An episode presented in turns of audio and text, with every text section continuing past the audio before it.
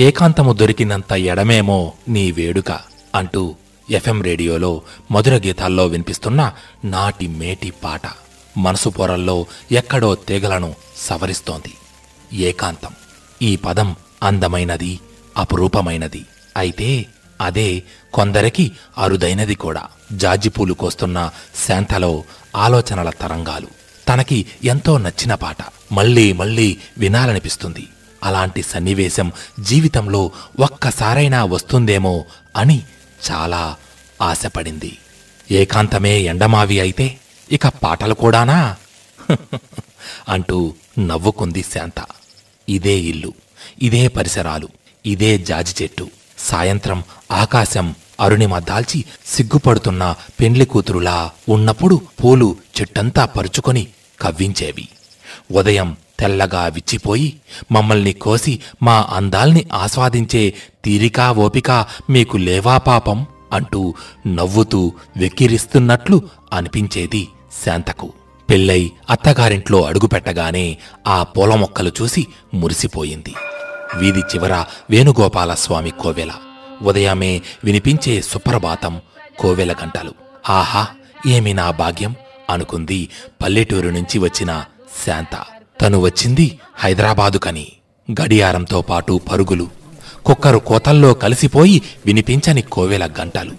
ఊపిరి సలపని పనులు. చెవులకు వినిపిస్తున్న మనసుకు ఎక్కని సుప్రభాతాలు. బిందెడు నీళ్ళ కోసం పడిగాపులు. మనుషుల మధ్యే ఉన్న కరువైపోయిన పలకరింపులు.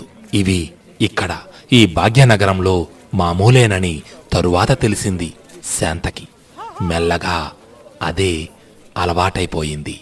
పెండ్లైన వెంటనే తిరుపతి చెన్నై అలా అలా సరదాగా తిరిగొచ్చారు శాంతామూర్తి.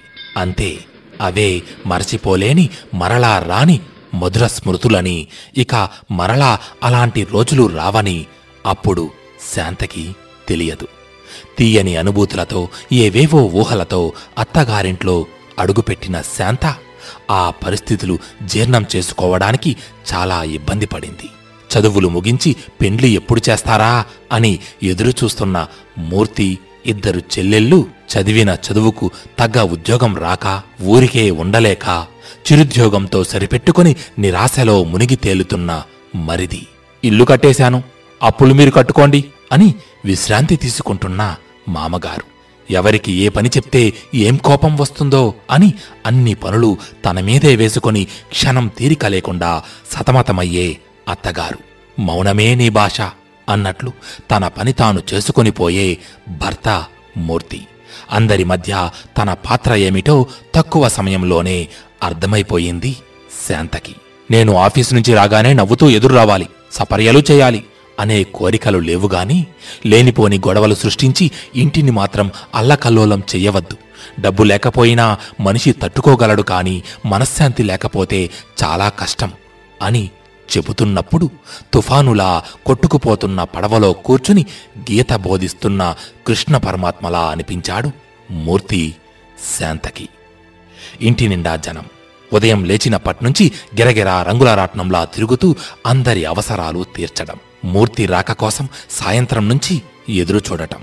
శాంతకు రోజు ఎలా గడుస్తుందో తెలియటం లేదు. అందరూ అలసి నిద్రకు చేరువయ్యేటప్పుడు నెమ్మదిగా ఇల్లు చేరుతాడు మూర్తి. నిద్రమత్తులో బరువెక్కిన కనులతో వాడిపోయిన ముఖంతో వడలిన మందారంలా ఉన్న శాంతని చూసి చిరునవ్వు చిందిస్తాడు. వడదెబ్బ తగిలినవాడు చల్లని నీటితో సేద తీరినట్లుగా తృప్తిపడుతుంది శాంత ఆ చిరునవ్వుకే. వంటగదిలో పడక. గాజులు కాలిపట్టీలు కూడా మౌనం పాటించడానికి విశ్వ ప్రయత్నం చేయాల్సిందే. ఇక కబుర్లకి తావెక్కడిది. ఈ పరిస్థితుల్లో శాంత కోరికలు ఆశలు అటకెక్కాయి మూర్తితో కూర్చుని కాఫీ తాగుతూ పేపర్ చదవాలని ఒక్క ఆదివారమైనా ఇద్దరూ ఏకాంతంగా గడపాలని సన్నని బెడ్ లైట్ వెలుగులో ఘంటసాల పాటలు వింటూ నిద్రపోవాలని ఇలా ఇలా అన్నీ చిన్న చిన్న కోరికలే. కానీ శాంతకు అవి అసాధ్యాలు ఏకాంతం అన్న పదం తన నిఘంటువులో లేదని అర్థమైపోయింది శాంతకు. అన్నీ తెలిసిన మూర్తి స్థితప్రజ్ఞుడే. పెద్ద ఆడపడుచు పెండ్లికి అమ్మా వదినకు పట్టుచేరకొను ఎప్పుడూ ఏమీ అడగలేదు అంది ఆ అమ్మాయి. మా కోడలు బంగారం అందుకే చీరలు నగలు మీద ఆశే లేదు అంటూ మురిసిపోయింది ఆ అత్తగారు. శాంత నిరాశగా నవ్వుకుంది. తన కోరికలు పట్టుచీరలు నగల కంటే అమూల్యమైనవి. ఏనాడు శాంత తన అసంతృప్తిని బయటపడనివ్వలేదు.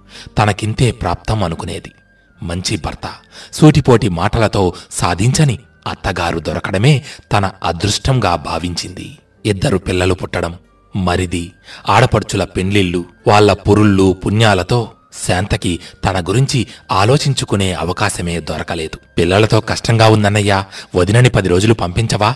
నేను ఊరెళ్ళాలి మా ఆవిడకి సాయంగా వదినని పంపించు అంటూ మరిది ఆడపడుచులు శాంతని ఓ యంత్రంలా వాడుకున్నారు. ఎవరికే ఇబ్బంది వచ్చినా బస్సెక్కడానికి సిద్ధం శాంత. ముందుగా అత్తగారు తరువాత రెండేండ్లకు మామగారు తమ వంతు బాధ్యతల్ని నిర్వర్తించి పరమపదం చేరుకున్నారు. అత్తగారు పోయాక మామగారికి మూర్తికి కష్టమని శాంతని పిలవడం తగ్గించినా తరచుగా వచ్చి వారం పది రోజులు ఉండి వెళ్ళేవాళ్ళు. చాకిరీ మాట ఎలా ఉన్నా కనీసం మూర్తికి దూరంగా కాకుండా కనుల ముందైనా ఉంచారని సంతృప్తి పడింది శాంత. శాంత పెద్ద కొడుక్కి ముంబైలో మంచి ఉద్యోగం వచ్చింది. మీరు కూడా నాతో వచ్చేయండి ఇంకా ఎంతకాలం ఈ ఇరుకు గదుల్లో అని పట్టుకున్నాడు కొడుకు. శాంతకి అవి ఇరుకు గదుల్లా అనిపించలేదు. జ్ఞాపకాల ఊసులన్నీ నింపుకున్న అద్భుత సౌధాల్లా చుట్టూ పచ్చని చెట్లతో సుందర ఉద్యానవనంలా అనిపిస్తుంది. చిన్నవాడి చదువుందిగా అని సర్ది చెప్పి పెద్దవాడికి పెండ్లి చేసి పంపించారు. చిన్నవాడు ఫైనల్ ఇయర్లో ఉండగానే ఉద్యోగం వచ్చింది. పెద్ద కోడల్ని పురిటికి రమ్మంటే చిన్న ఇల్లు వద్దు మీరే రండి అన్నారు కొడుకు కోడలు. ఎలాగో మొక్కుబడిగా మూడు నెలలు ముంబైలో ఉండి కోడలి బాధ్యత విజయపురాలికి అప్పగించి వచ్చి మూర్తి చెంతన చేరింది శాంత. అంతలో చిన్నబ్బాయి పెండ్లి అమెరికా ప్రయాణం. శాంతను మూర్తిని వెంట తీసుకెళ్ళాలని చాలా ప్రయత్నించాడు చిన్న కొడుకు. అయితే సున్నితంగా తిరస్కరించారు మూర్తి శాంత. సిటీ జీవితమే యాంత్రికంగా మారిపోయి బాధపడుతుంటే ఇక అమెరికా అంటే మరీ ఘోరమైన పరిస్థితి అని ఇద్దరికీ తెలుసు. ఇక్కడ కనీసం పక్కవాడైనా పలకరించడానికి ఉంటాడు. అక్కడ భరించరాని ఒంటరితనం మనిషిని వేధిస్తుంది. కోటి రూపాయలిచ్చినా అక్కడికి వెళ్ళవద్దు. మన ఊరు మన మనుషుల మధ్య ఉన్న ఆనందం ఆ విలాస జీవితంలో వెతికి చూసినా దొరకదు అని పక్కింటి కాంతమ్మ సలహా ఇచ్చింది శాంతకి. అందరూ వెళ్ళిపోయి బాధ్యతలు బరువులు తీరిపోయి ఒంటరిగా మిగిలారు శాంతామూర్తి.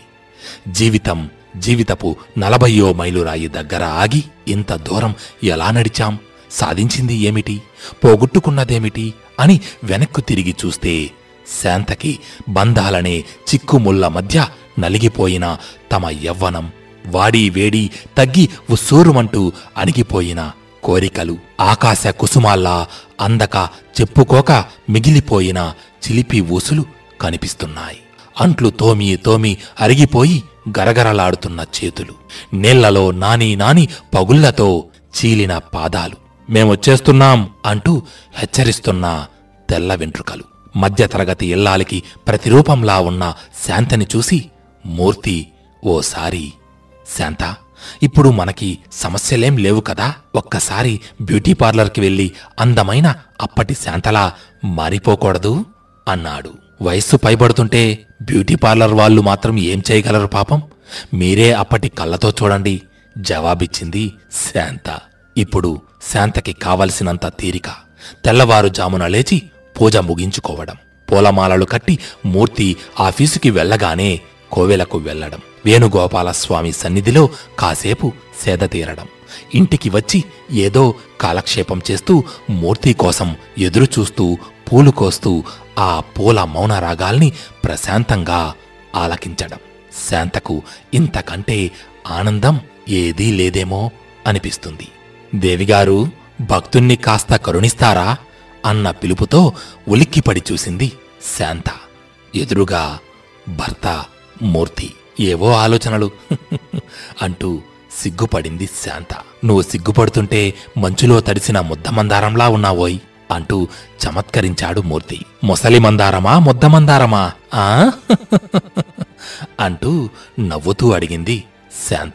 వృద్ధాప్యం శరీరానికే గాని మనసుకు కాదు శాంత. నిజానికి మనిషికి తోడు అవసరమయ్యే అసలైన వయస్సు ఇదే. ఇప్పుడు మనం ఎవరి గురించి ఆలోచించనక్కరలేదు.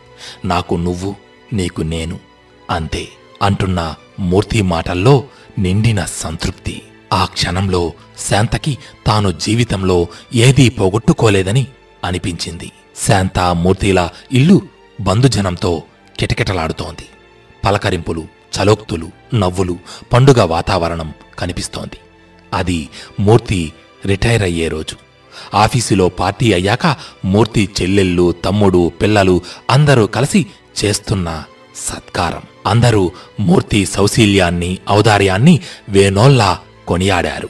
చెమర్చిన కళ్ళతో శాంత మూర్తిని తనివితీరా చూసుకుంటోంది. మూర్తిలో చెదరని అదే చిరునవ్వు. పొగడ్తలకి పొంగిపోని నిశ్చలత్వం. మూర్తికి తన బంధువులని ఆత్మీయులని చూస్తూ ఉంటే ఆనందంగా ఉంది. ఇంతలో చిన్నబ్బాయి వచ్చి రెండు టిక్కెట్లు తెచ్చి చేతిలో పెట్టాడు. నాన్నా ఈరోజు నువ్వు అమ్మా సినిమాకి వెళ్ళిరండి అన్నాడు. మేమా? సినిమాకా? ఇంతమందిని ఇంత ఆనందాన్ని ఇంట్లో వదిలి అక్కడేం చేస్తాం? మాకిష్టం లేదు. వద్దు అన్నారు. లేదు నాన్న వెళ్ళాల్సిందే అందరూ గోల గోలగా అరవడం మొదలుపెట్టారు. పెద్దబ్బాయి కారు తీశాడు. అందరూ టాటా చెప్పారు. శాంత మనసు దూదిపింజంలా తేలిపోతోంది. అన్నయ్య నువ్వు వదిన మా దగ్గరకు వచ్చి ఉండండి చెప్పింది చిన్నాడపడుచు. ఇద్దరు పిల్లలు భార్యాభర్తలిద్దరికీ ఉద్యోగాలు. క్షణం తీరికలేక సతమతమవుతూ శాంతని ఏ వందసార్లో అనుకునేది. ఆ అమ్మాయి నీ దగ్గరైతే వదినకు రెస్ట్ ఉండదు. వదిన అన్నయ్య మా దగ్గరుంటారు. ఆయన ఏదో షాప్ ఓపెన్ చేస్తారట. నమ్మకమైన మనిషి కావాలట.